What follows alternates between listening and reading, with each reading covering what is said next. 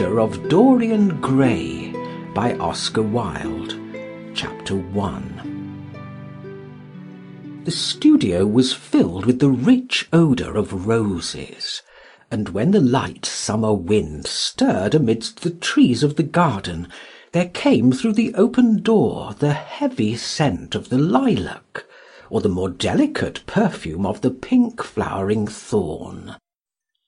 From the corner of the divan of Persian saddle bags on which he was lying, smoking, as was his custom, innumerable cigarettes, Lord Henry Wotton could just catch the gleam of the honey sweet and honey coloured blossoms of a laburnum, whose tremulous branches seemed hardly able to bear the burden of a beauty so flame like as theirs and now and then the fantastic shadows of birds in flight flitted across the long tussore silk curtains that were stretched in front of the huge window, producing a kind of momentary Japanese effect, and making him think of those pallid, jade-faced painters of Tokyo, who through the medium of an art that is necessarily immobile seek to convey the sense of swiftness and motion.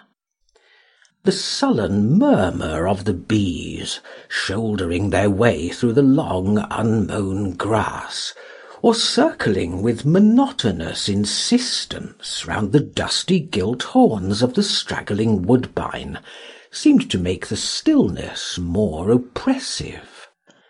The dim roar of London was like the bourdon note of a distant organ.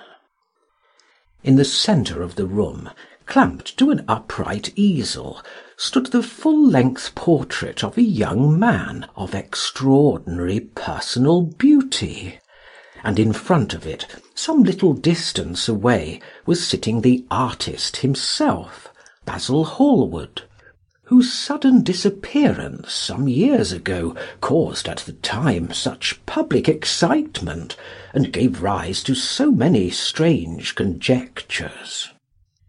As the painter looked at the gracious and comely form he had so skilfully mirrored in his art, a smile of pleasure passed across his face, and seemed about to linger there but he suddenly started up, and closing his eyes, placed his fingers upon the lids, as though he sought to imprison within his brain some curious dream from which he feared he might awake.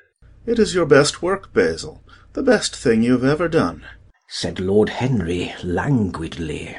"You must certainly send it next year to the Grosvenor. The Academy is too large and too vulgar.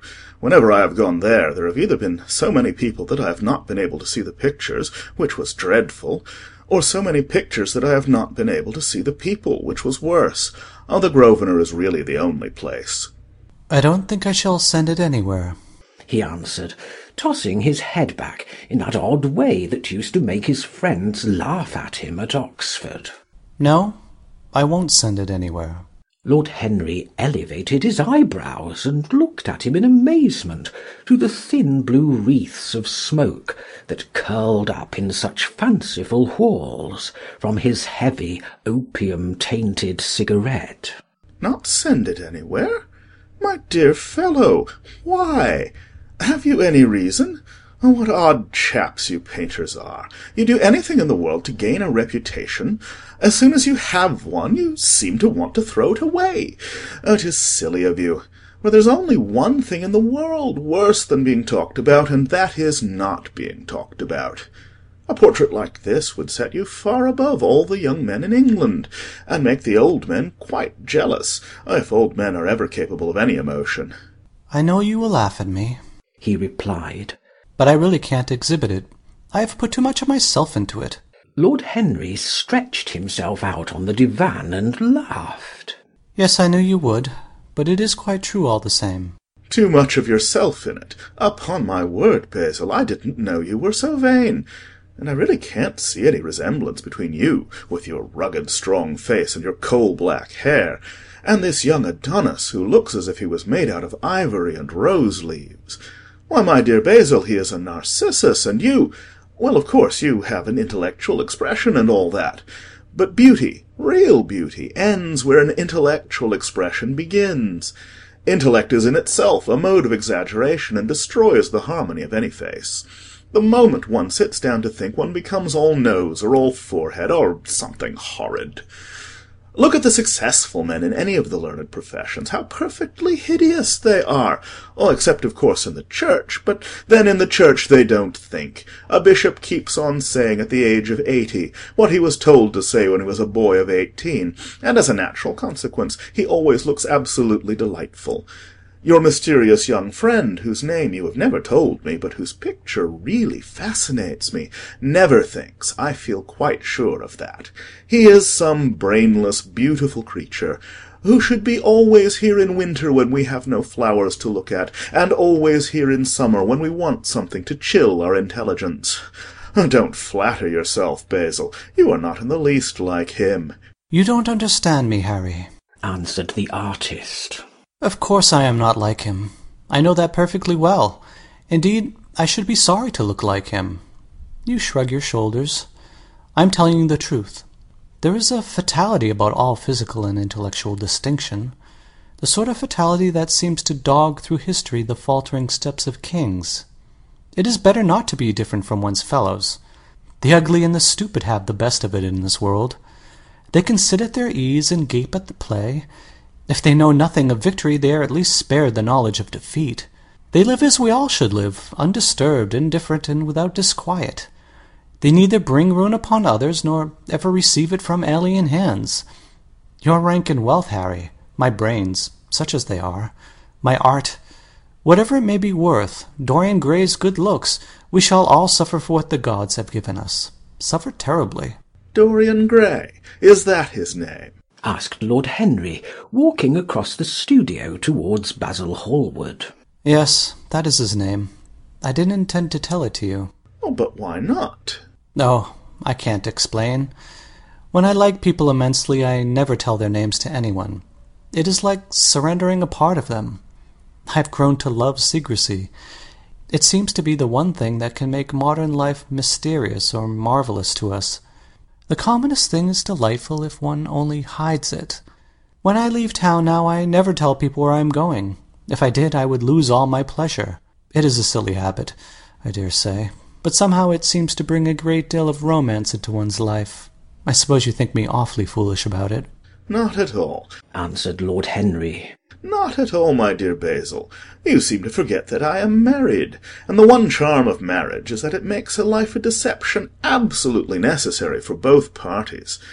I never know where my wife is, and my wife never knows what I am doing. When we meet Oh, we do meet occasionally, when we dine out together or go down to the Duke's. We tell each other the most absurd stories with the most serious faces. My wife is very good at it; much better, in fact, than I am. She never gets confused over her dates, and I always do. But when she does find me out, she makes no row at all. I sometimes wish she would, but she merely laughs at me. I hate the way you talk about your married life, Harry said Basil Hallward, strolling towards the door that led into the garden. I believe that you are really a very good husband, but that you are thoroughly ashamed of your own virtues. You are an extraordinary fellow. You never say a moral thing, and you never do a wrong thing. Your cynicism is simply a pose. Being natural is simply a pose, and the most irritating pose I know. cried Lord Henry, laughing and the two young men went out into the garden together and ensconced themselves on a long bamboo seat that stood in the shade of a tall laurel bush. The sunlight slipped over the polished leaves. In the grass white daisies were tremulous. After a pause, Lord Henry pulled out his watch. "I'm afraid I must be going, Basil," he murmured. And before I go, I insist on your answering a question I put to you some time ago. What is that? said the painter, keeping his eyes fixed on the ground. You know quite well. I do not, Harry. Well, I will tell you what it is. I want you to explain to me why you won't exhibit Dorian Gray's picture. I want the real reason. I told you the reason. No, you did not. You said it was because there was too much of yourself in it. Now that is childish. Harry, said Basil Hallward, looking him straight in the face. Every portrait that is painted with feeling is a portrait of the artist, not the sitter. The sitter is merely the accident, the occasion. It is not he who is revealed by the painter, it is rather the painter who, on coloured canvas, reveals himself. The reason I will not exhibit this picture is that I am afraid that I have shown in it the secret of my own soul. Lord Henry laughed. and what is that? he asked. I will tell you, said Hallward, but an expression of perplexity came over his face. I am all expectation, Basil, continued his companion, glancing at him. Oh, there is really very little to tell, Harry, answered the painter. And I am afraid you will hardly understand it. Perhaps you will hardly believe it. Lord Henry smiled, and leaning down, plucked a pink-petalled daisy from the grass and examined it.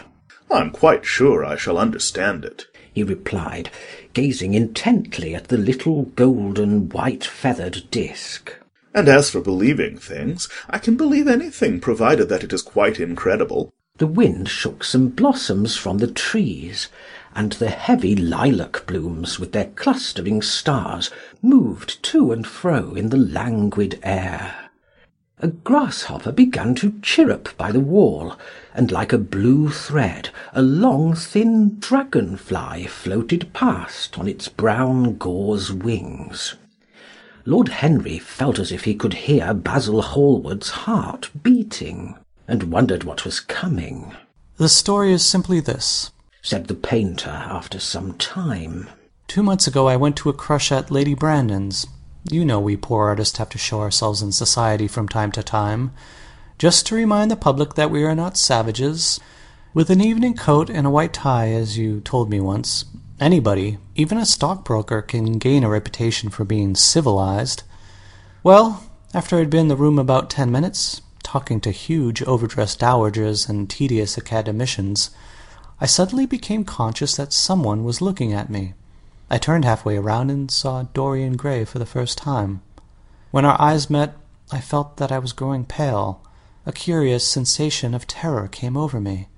I knew that I had come face to face with someone whose mere personality was so fascinating that if I allowed it to do so, it would absorb my whole nature, my whole soul, my very art itself. I did not want any external influence in my life. You know yourself, Harry, how independent I am by nature. I have always been my own master, or had at least always been so, till I met Dorian Gray. Then, but I don't know how to explain it to you, something seemed to tell me that I was on the verge of a terrible crisis in my life. I had a strange feeling that fate had in store for me exquisite joys and exquisite sorrows. I grew afraid and turned to quit the room. It was not conscience that made me do so, it was sort of a cowardice. I take no credit to myself for trying to escape. Conscience and cowardice are really the same things, Basil. Conscience is the trade name of the firm, that is all. I don't believe that, Harry, and I don't believe you do either. However, whatever was my motive, and it may have been pride, for I used to be very proud, I certainly struggled to the door. There, of course, I stumbled against Lady Brandon. You are not going to run away so soon, Mr. Hallward, she screamed out. You know her curiously shrill voice. Yes, she is a peacock in everything but beauty, said Lord Henry, pulling the daisy to bits with his long nervous fingers. I could not get rid of her. She brought me up to royalties and people with stars and garters and elderly ladies with gigantic tiaras and parrot noses. She spoke of me as her dearest friend. I had only met her once before, but she took it into her head to lionize me. I believe some picture of mine had made a great success at the time, at least had been chattered about in the penny newspapers, which is the nineteenth century standard of immortality. Suddenly I found myself face to face with the young man whose personality had so strangely stirred me. We were quite close, almost touching. Our eyes met again. It was reckless of me, but I asked Lady Brandon to introduce me to him. Perhaps it was not so reckless after all. It was simply inevitable. We would have spoken to each other without any introduction. I am sure of that. Dorian told me so afterwards. He too felt we were destined to know each other. And how did Lady Brandon describe this wonderful young man? asked his companion. I know she goes in for giving a rapid précis of all her guests. I remember her bringing me up to a truculent and red-faced old gentleman, covered all over with orders and ribbons, and hissing into my ear in a tragic whisper which must have been perfectly audible to everybody in the room, the most astounding details. I simply fled. I like to find out people for myself. But Lady Brandon treats her guests exactly as an auctioneer treats his goods. She either explains them entirely away, or tells one everything about them except what one wants to know. Poor Lady Brandon. You are hard on her, Harry, said Hallward listlessly. My dear fellow, she tried to found a salon and only succeeded in opening a restaurant. How could I admire her? But tell me, what did she say about Mr. Dorian Gray? Oh, something like, Charming boy, poor dear mother and I absolutely inseparable. Quite forget what he does, afraid he doesn't do anything. Oh, yes, plays the piano, or is it the violin, dear Mr. Gray?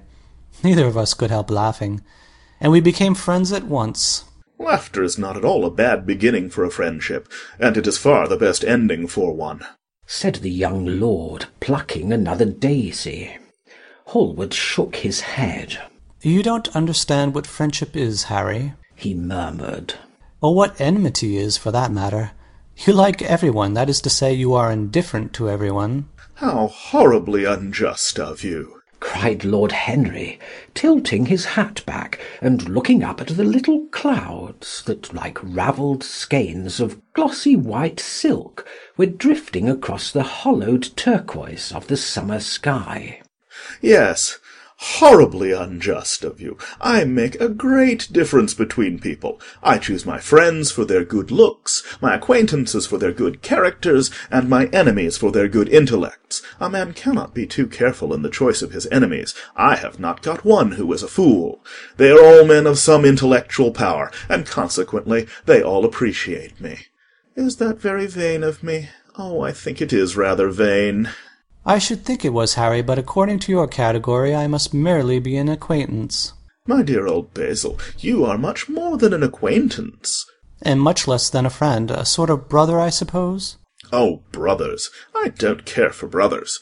My elder brother won't die, and my younger brothers seem never to do anything else. Harry! exclaimed Hallward, frowning.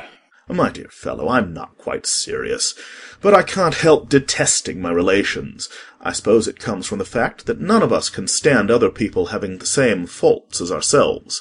I quite sympathise with the rage of the English democracy against what they call the vices of the upper orders. The masses feel that drunkenness, stupidity, and immorality should be their own special property, and that if any one of us makes an ass of himself, he is poaching on their preserves.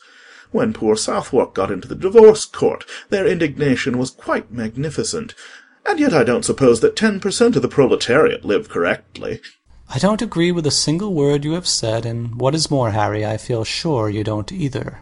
Lord Henry stroked his pointed brown beard and tapped the toe of his patent leather boot with a tasselled ebony cane. How English you are, Basil! That is the second time you have made that observation.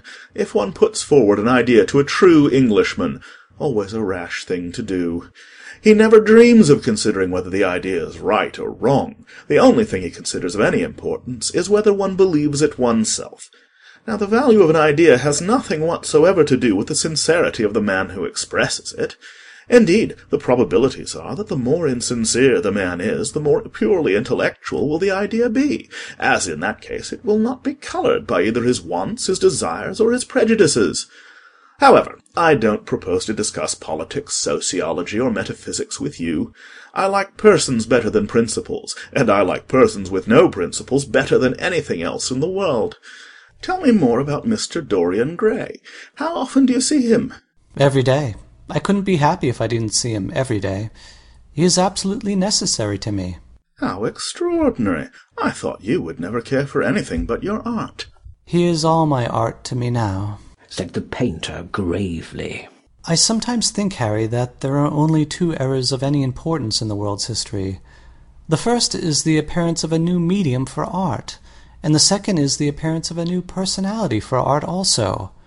What the invention of oil painting was to the Venetians, the face of Antinous was to the late Greek sculpture, and the face of Dorian Gray will some day be to me. It is not merely that I paint from him, draw from him, sketch from him. Of course I have done all that, but he is much more to me than a model, or a sitter. I won't tell you that I am dissatisfied with what I have done of him, or that his beauty is such that art cannot express it. There is nothing that art cannot express, and I know that the work I have done since I met Dorian Gray is good work, is the best work of my life. But in some curious way, I wonder will you understand me? His personality has suggested to me an entirely new manner in art, an entirely new mode of style. I see things differently. I think of them differently. I can now recreate in life in a way that was hidden from me before a dream of form and days of thought. Who is it who said that? I forget. But it is what Dorian Gray has been to me. The merely visible presence of this lad, for he seems to me little more than a lad, though he is really over twenty, his merely visible presence ah, I wonder can you realize all that means? Unconsciously he defines for me the lines of a fresh school, a school that is to have in it all the passion of the romantic spirit, all the perfection of the spirit that is Greek, the harmony of soul and body. How much that is! We in our madness have separated the two, and have invented a realism that is vulgar, an ideality that is void. Harry, if you only knew what Dorian Gray is to me, you remember that landscape of mine for which Agnew offered me such a huge price, but which I would not part with? It is one of the best things I have ever done. And why is it so? Because while I was painting it, Dorian Gray sat beside me. Some subtle influence passed from him to me, and for the first time in my life I saw in the plain woodland the wonder I had always looked for and always missed. Basil, this is extraordinary. I must see Dorian Gray. Hallward got up from the seat and walked up and down the garden. After some time he came back. Harry, he said, Dorian Gray is to me simply a motive in art. You might see nothing in him. I see everything in him. He is never more present in my work than when no image of him is there. He is a suggestion, as I have said, of a new manner. I find in him the curves of certain lines, in the loveliness and subtleties of certain colours. That is all. Then why won't you exhibit his portrait? Asked Lord Henry.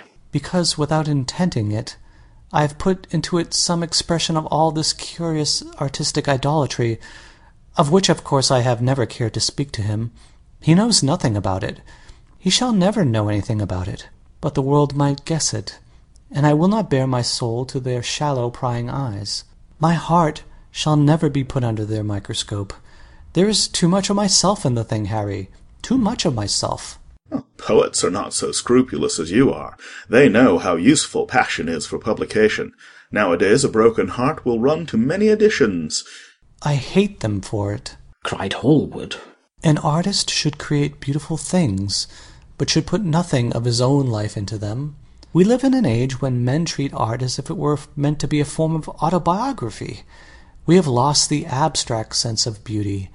Some day I will show the world what it is and for that reason the world shall never see my portrait of Dorian Gray. I think you are wrong, Basil, but I won't argue with you. It is only the intellectually lost who ever argue. Tell me, is Dorian Gray very fond of you? The painter considered for a few moments. He likes me, he answered after a pause. I know he likes me. Of course I flatter him dreadfully. I find a strange pleasure in saying things to him that I know I shall be sorry for having said. As a rule he is charming to me, and we sit in the studio and talk of a thousand things. Now and then, however, he is horribly thoughtless, and seems to take a real delight in giving me pain. Then I feel, Harry, that I have given away my whole soul to someone who treats it as if it were a flower to put in his coat, a bit of decoration to charm his vanity, an ornament for a summer's day. Days in summer, Basil, are apt to linger, murmured Lord Henry. Perhaps you will tire sooner than he will. It is a sad thing to think of, but there is no doubt that genius lasts longer than beauty. That accounts for the fact that we all take such pains to over educate ourselves. In the wild struggle for existence, we want to have something that endures, and so we fill our mind with rubbish and facts in the silly hope of keeping our place. The thoroughly well informed man—oh, that is the modern ideal. And the mind of the thoroughly well informed man is a dreadful thing: it is like a bric a brac shop, all monsters and dust, with everything priced above its proper value. I think you will tire first, all the same. Some day you will look at your friend, and he will seem to you to be a little out of drawing, or you won't like his tone of colour, or something. You will bitterly reproach him in your own heart, and seriously think that he has behaved very badly to you. The next time he calls, you will be perfectly cold and indifferent. It will be a great pity, for it will alter you. What you have told me is quite a romance—a romance of art, one might call it. And the worst of having a romance of any kind is that it leaves one so unromantic. Harry, don't talk like that. As long as I live, the personality of Dorian Gray will dominate me. You can't feel what I feel. You change too often. Ah, my dear Basil, that is exactly why I can feel it. Those who are faithful know only the trivial side of love. It is the faithless who know love's tragedies." And Lord Henry struck a light on a dainty silver case, and began to smoke a cigarette, with a self-conscious and satisfied air, as if he had summed up the world in a phrase. There was a rustle of chirruping sparrows in the green lacquer leaves of the ivy and the blue cloud shadows chased themselves across the grass like swallows. How pleasant it was in the garden! and how delightful other people's emotions were, much more delightful than their ideas, it seemed to him. One's own soul, and the passions of one's friends, those were the fascinating things in life. He pictured to himself with silent amusement the tedious luncheon that he had missed by staying so long with Basil Hallward. Had he gone to his aunt's, he would have been sure to have met Lord Goodbody there, and the whole conversation would have been about the feeding of the poor, and the necessity for model lodging houses. Each class would have preached the importance of those virtues for whose exercise there was no necessity in their own lives. The rich would have spoken on the value of thrift, and the idle grown eloquent over the dignity of labour. It was charming to have escaped all that. As he thought of his aunt, an idea seemed to strike him. He turned to Hallward and said, "My dear fellow, I have just remembered." "Remember what, Harry?" "Where I heard the name of Dorian Gray." "Where was it?" asked Hallward with a slight frown. Don't look so angry, Basil. It was at my aunt, Lady Agatha's. She told me she had discovered a wonderful young man who was going to help her in the East End, and that his name was Dorian Gray. I am bound to state that she never told me he was good looking. Women have no appreciation of good looks; at least good women have not. She said that he was very earnest, and had a beautiful nature. I at once pictured to myself a creature with spectacles and lank hair, horribly freckled, and tramping about on huge feet. I wish I had known it was your friend." "I am very glad you didn't, Harry." "Why?" "I don't want you to meet him." "You don't want me to meet him?" "No." "Mr. Dorian Gray is in the studio, sir." Said the butler, coming into the garden. "You must introduce me now," cried Lord Henry, laughing. The painter said to his servant, who stood blinking in the sunlight, "Ask Mr. Gray to wait, Parker. I shall be in in a few moments." The man bowed and went up the walk. Then he looked at Lord Henry. "Dorian Gray is my dearest friend," he said. "He has a simple and beautiful nature. Your aunt was quite right in what she said of him. Don't spoil him. Don't try to influence him. Your influence would be bad. The world is wide and has many marvellous people in it. Don't take away from me the one person who gives to my art whatever charm it possesses. My life as an artist depends on him. Mind, Harry, I trust you." He spoke very slowly, and the words seemed wrung out of him almost against his will. What nonsense you talk! said Lord Henry, smiling, and taking Hallward by the arm, he almost led him into the house. End of chapter one.